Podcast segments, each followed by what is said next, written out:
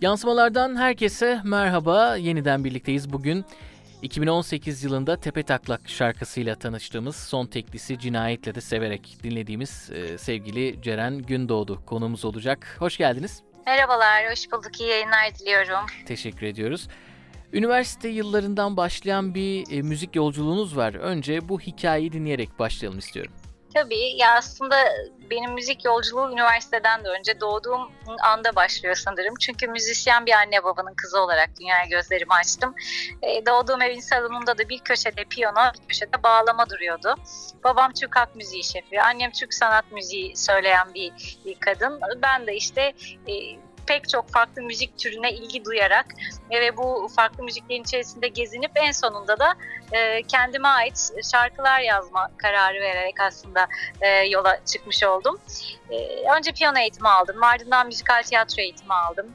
E, üniversite döneminde çok sesli korolarda çok uzun süre işte caz söyledim, pop söyledim. Tabii babadan anneden kaynaklı türkü söyledim, Türk müziği söyledim.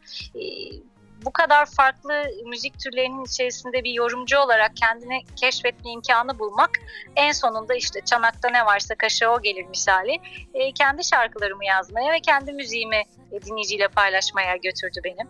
Böyle özetleyebilirim kısaca. Tiyatroyla, müzikallerle de renklendirdiğiniz bir kariyeriniz var. Ee, sahnede hangi kimlikle yer almak sizi daha çok tatmin ediyor diye soracağım. Hocalarınızın telkinleri oldu mu? Kimlerle çalıştınız? Ee, aslında benim için bu zor bir soru. Neden diyecek olursanız işte böyle çok fazla şeye ilgi duyunca herkes de tabii seni bir yerde, tek bir yerde görmek istiyor ama ben hep çok farklı şeylerin içerisinde gezinmekten mutluluk duydum. Boğaziçi Sosyoloji mezunuyum ama sosyoloji okurken bir taraftan da konservatuarda müzikal tiyatro e, eğitimimi tamamladım. Bir taraftan müzikaller yapmaya e, devam ediyorum. Yani göbeğinde müziğin yer olduğu projelerin tiyatronun içerisinde yer almaya. Bir taraftan kendi şarkılarımı yazıp dinleyiciyle paylaşmaya. Ama aynı zamanda YouTube kanalımda da çok sevdiğim, e, benim için değer teşkil eden türküleri, nostaljik şarkıları da yine piyanonun başına geçip yorumlamaya devam ediyorum. Ee, yani aslında e, tek bir tercih yapmak zorunda kalsam yine tek bir şey tercih etmezdim. Bu beni besleyen, e, iş dünyamı zenginleştirdiğine inandığım bütün müziklere e, dair bir şey üretmeye devam etmek isterdim. TRT'de Sokakta Hayat Var ve Şehrin Işıkları programlarını da yaptınız. Ee, bu teklif nasıl geldi ve yeni dönemde ekranlar için bir proje olacak mı? Konservatuarda okuduğum e, dönemde bir taraftan aynı zamanda ben Galatasaray Üniversitesi'nde yüksek lisans yapıyordum. İletişim Medya yüksek lisansı. O zaman TRT'de yeni başlayacak bir program için bir yapımcı bir e, müzisyen sunucu arıyor. Yani aynı zamanda şarkı söyleyen bir sunucu ve farklı müzik türlerine de e, ilgi duyan birini arıyor farklı konuklar e, çağırabilmek için programa konservatuardan bir hocamın beni önermesinin ardından biz aslında böyle 5-10 bölümlük bir yaz programı diye başladığımız programa ben tabii dört elle sahip çıkıp çok e, güzel konuklar e, ağırlayıp güzel sohbetler edip bir de o zaman aslında böyle YouTube'daki bu akustik videolar falan hiç meşhur değildi. E, biz onları o zamandan yapmaya başlamıştık diyebilirim. Canlı performans, sohbet vesaire derken e, programlar o kadar sevildi ki o yaz için düşündüğümüz program yaklaşık iki sene boyunca benim her hafta e, hazırlayıp sunduğum bir e, şeye evrildi. Tabii benim için muhteşem bir tecrübe oldu. Çünkü e, çok güzel müzisyenlerle e, canlı performans yapma şansı yakalamış oldum. E, çok kıymetli hala bende yeri o programların o yüzden. Gelelim son tekli cinayete. Öncelikle e, muhteşem bir kapak fotoğrafı olduğunu belirtmeliyim. Son yıllarda gördüklerim içerisinde en iyisi bile diyebilirim. Çok çarpıcı. E, şarkı da çok güzel. E, klibi de yayınlandı. Kimlerle yaptınız bu projeyi? Süreç nasıl ilerledi? E, bunu duymak çok güzel bir kere. Öncelikle teşekkür edeyim. Bunun da altını çizeyim. Çünkü benim için e, yazdığım ve söylediğim şarkıları bir görsel dünyayla desteklemek, buluşturmak çok önemli. Yani burada olay sadece hadi biraz işte süslenelim, püslenelim de güzel gözüktüğümüz bir fotoğraf çekelim değil. Gerçekten o şarkının ruhunu yansıtacak bir görsel dünya yaratmaya çalışmak e, benim için çok önemli. Bunun için e, çok detaylı çalışıyoruz çekimlerin öncesinde. Nasıl bir atmosfer, nasıl bir dünya yaratabiliriz yaratabiliriz ki dinleyen bu şarkıyı e, şarkıyla özdeşleşecek fotoğrafı, klibi gördüğünde hissetsin şarkının ruhunu evet. diye. E, o yüzden sizden bu yorum olmak çok kıymetli. Teşekkür edeyim. Kimlerle çalıştım? Cihan Kızılboğa çekti bu e, kapak fotoğraflarını. Beni eve götür. Yani bir önceki tekniğin fotoğraflarını da yine kendisi çekmişti. E, klibimizi de e, Tunahan Emre çekti. Klibin YouTube yorumlarına baktım. Beğendiğiniz yorumlardan biri farklı bir tarz ama güzel demiş. E, bu noktada tarzınızı nasıl tanımlarsınız diye soracağım. Ee, aslında sohbetin başında da sordunuz ya hani birini seçmek zorunda olsaydınız ben yine böyle biraz kaçamak bir cevap verdim. Şimdi bu tarz sorusuna da ben tarz sorusuna da kaçamak bir cevap veriyorum. Çünkü biliyorum ki evet tek bir şeye kanalize olmak, kategorize etmek çok daha kolay. Ee, kolayımıza gidiyor dinleyen olarak da, müziği üreten kişi olarak da. Ben sadece tarzımı şöyle tarif edebilirim. Yeni nesil bir pop olarak görüyorum yaptığım şeyi. Son derece romantik, son derece melankolik ve duygusal öğeler içeren, e, güçlü melodilerin, vokalin ön planda olduğu hani aslında şu an yükselişte olan e, hep o birbirini taklit eden ve daha e, nasıl söyleyeyim tek düze giden e, müziğe bir alternatif olarak görüyorum o noktada e, aslında yaptığımız e, işi e, böyle tarif edebilirim sanırım. Birçok sosyal medya yorumuyla da etkileşim sağlamışsınız. Kendiniz mi e, ilgileniyorsunuz yoksa bir ekibiniz mi var? Evet kendim ilgileniyorum. Ya ben şeye çok e, mesai harcıyorum gerçekten gelen yorumları, mesajları okumaya, cevaplamaya.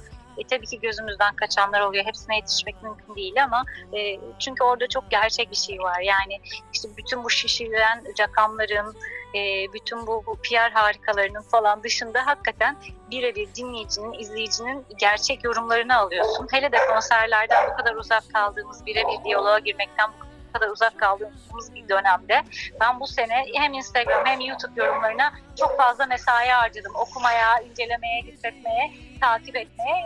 Kendim elimden geldiğince ilgileniyorum cevap vermeye çalışıyorum. Şarkılarda bir mana arayışı dikkatimi çekti. Mevsimlere göre veya e, belli formüllere bağlı kalmıyorsunuz gibi görüyorum. En azından böyle hissediyorum. Hikayeleri var mıdır şarkılarınızın yoksa bir düşünce selinin ürünleri mi? Bütün şarkılar gerçek bir yerden ve gerçek bir hikayeden ya da en azından gerçek bir duygudan filizlenerek çıkıyor bende.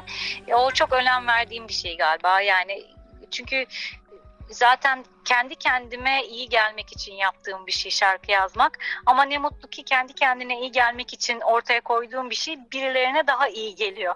Bunu zaten gözlemlemek evet. çok keyifli.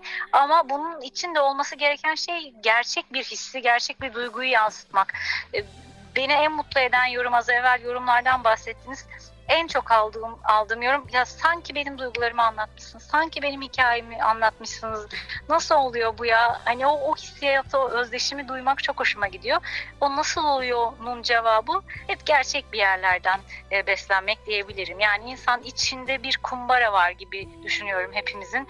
E, insan içindeki kumbarada biriktirdiği duyguları, gözlemlediklerini, hissettiklerini, kalp kırıklıklarını, hayallerini, umutlarını, e, ikili ilişkilerde yaşadıklarını bir noktada dışarıya vuruyor ve çıkıyor bu şarkılar. Gerçek bir yerden beslenmesi çok önemli o yüzden benim için. Bu yıl çıkan başka bir tekli de tutsak oldu. Sözler Ece Aksoy, Ersin Salman, Onat Kutlar, Onno Tunç ve Sezen Aksu'ya ait e, parçayı Özgür Çevik'le birlikte çıkardınız. Bu şarkının olgunlaşma aşamalarını da dinleyelim sizden bu şarkı aslında e, yaklaşık iki sene önce kaydedildi. Özgür'le biz bir müzikal yapıyorduk yine Dam'daki Kemancı müzikali e, partnerdik.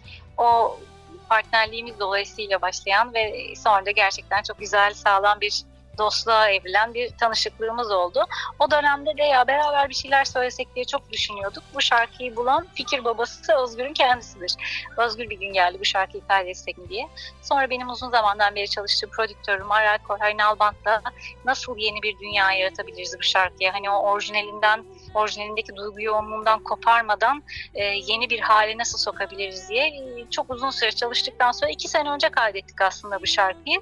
İşte her şeyin bir zamanı var ya iki sene senedir bu zamanı bekledik galiba evet. yayınlamak için. İyi ki de böyle olmuş. Çok çok sevindi. Çok çok mutlu oluyoruz o yüzden güzel yorumlar aldıkça. Salgın dönemi nasıl geçiyor diye soracağım. Bu dönem hakkındaki tecrübelerinizi de dinleyicilerimizle paylaşalım kolay bir dönem olmadı. Hepimiz için çok zor bir dönem oldu gerçekten. Ee, bir kere azıcık e, sadece kendi dünyasını değil etrafında olup bitenleri gözlemleyen, merak eden, etrafında olup bitenlerden etkilenen, hassasiyet duyan biriyseniz e, son derece zor e, geçirdiniz bu dönemi eminim siz de benim gibi. Evet. E, çoğu insanın hayatının ne kadar e, zor noktalara evrildiğini görmek bir müzisyen olarak keza aynı şekilde benim için de çok zordu.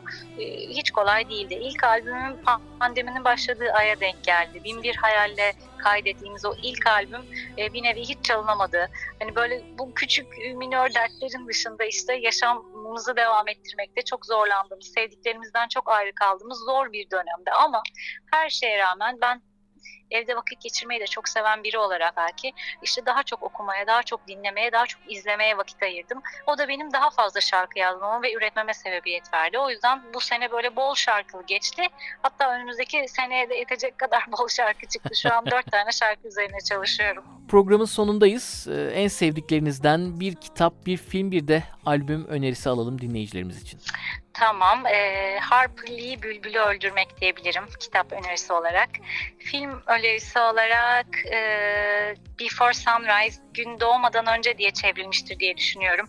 Çok sevdiğim e, bir filmdir. Bir de albüm önerisi. Sezen Aksu'nun Gülümse albümünü önerebilirim. Bugün genç yaşına rağmen e, Türk müziğinde emin adımlarla ilerleyen ve bu şarkı ve müzisyen enflasyonu yaşadığımız dönemde sıradan ayrılmış değerli bir müzik kadını Ceren Gündoğdu bizlerleydi. Çok teşekkür ediyorum.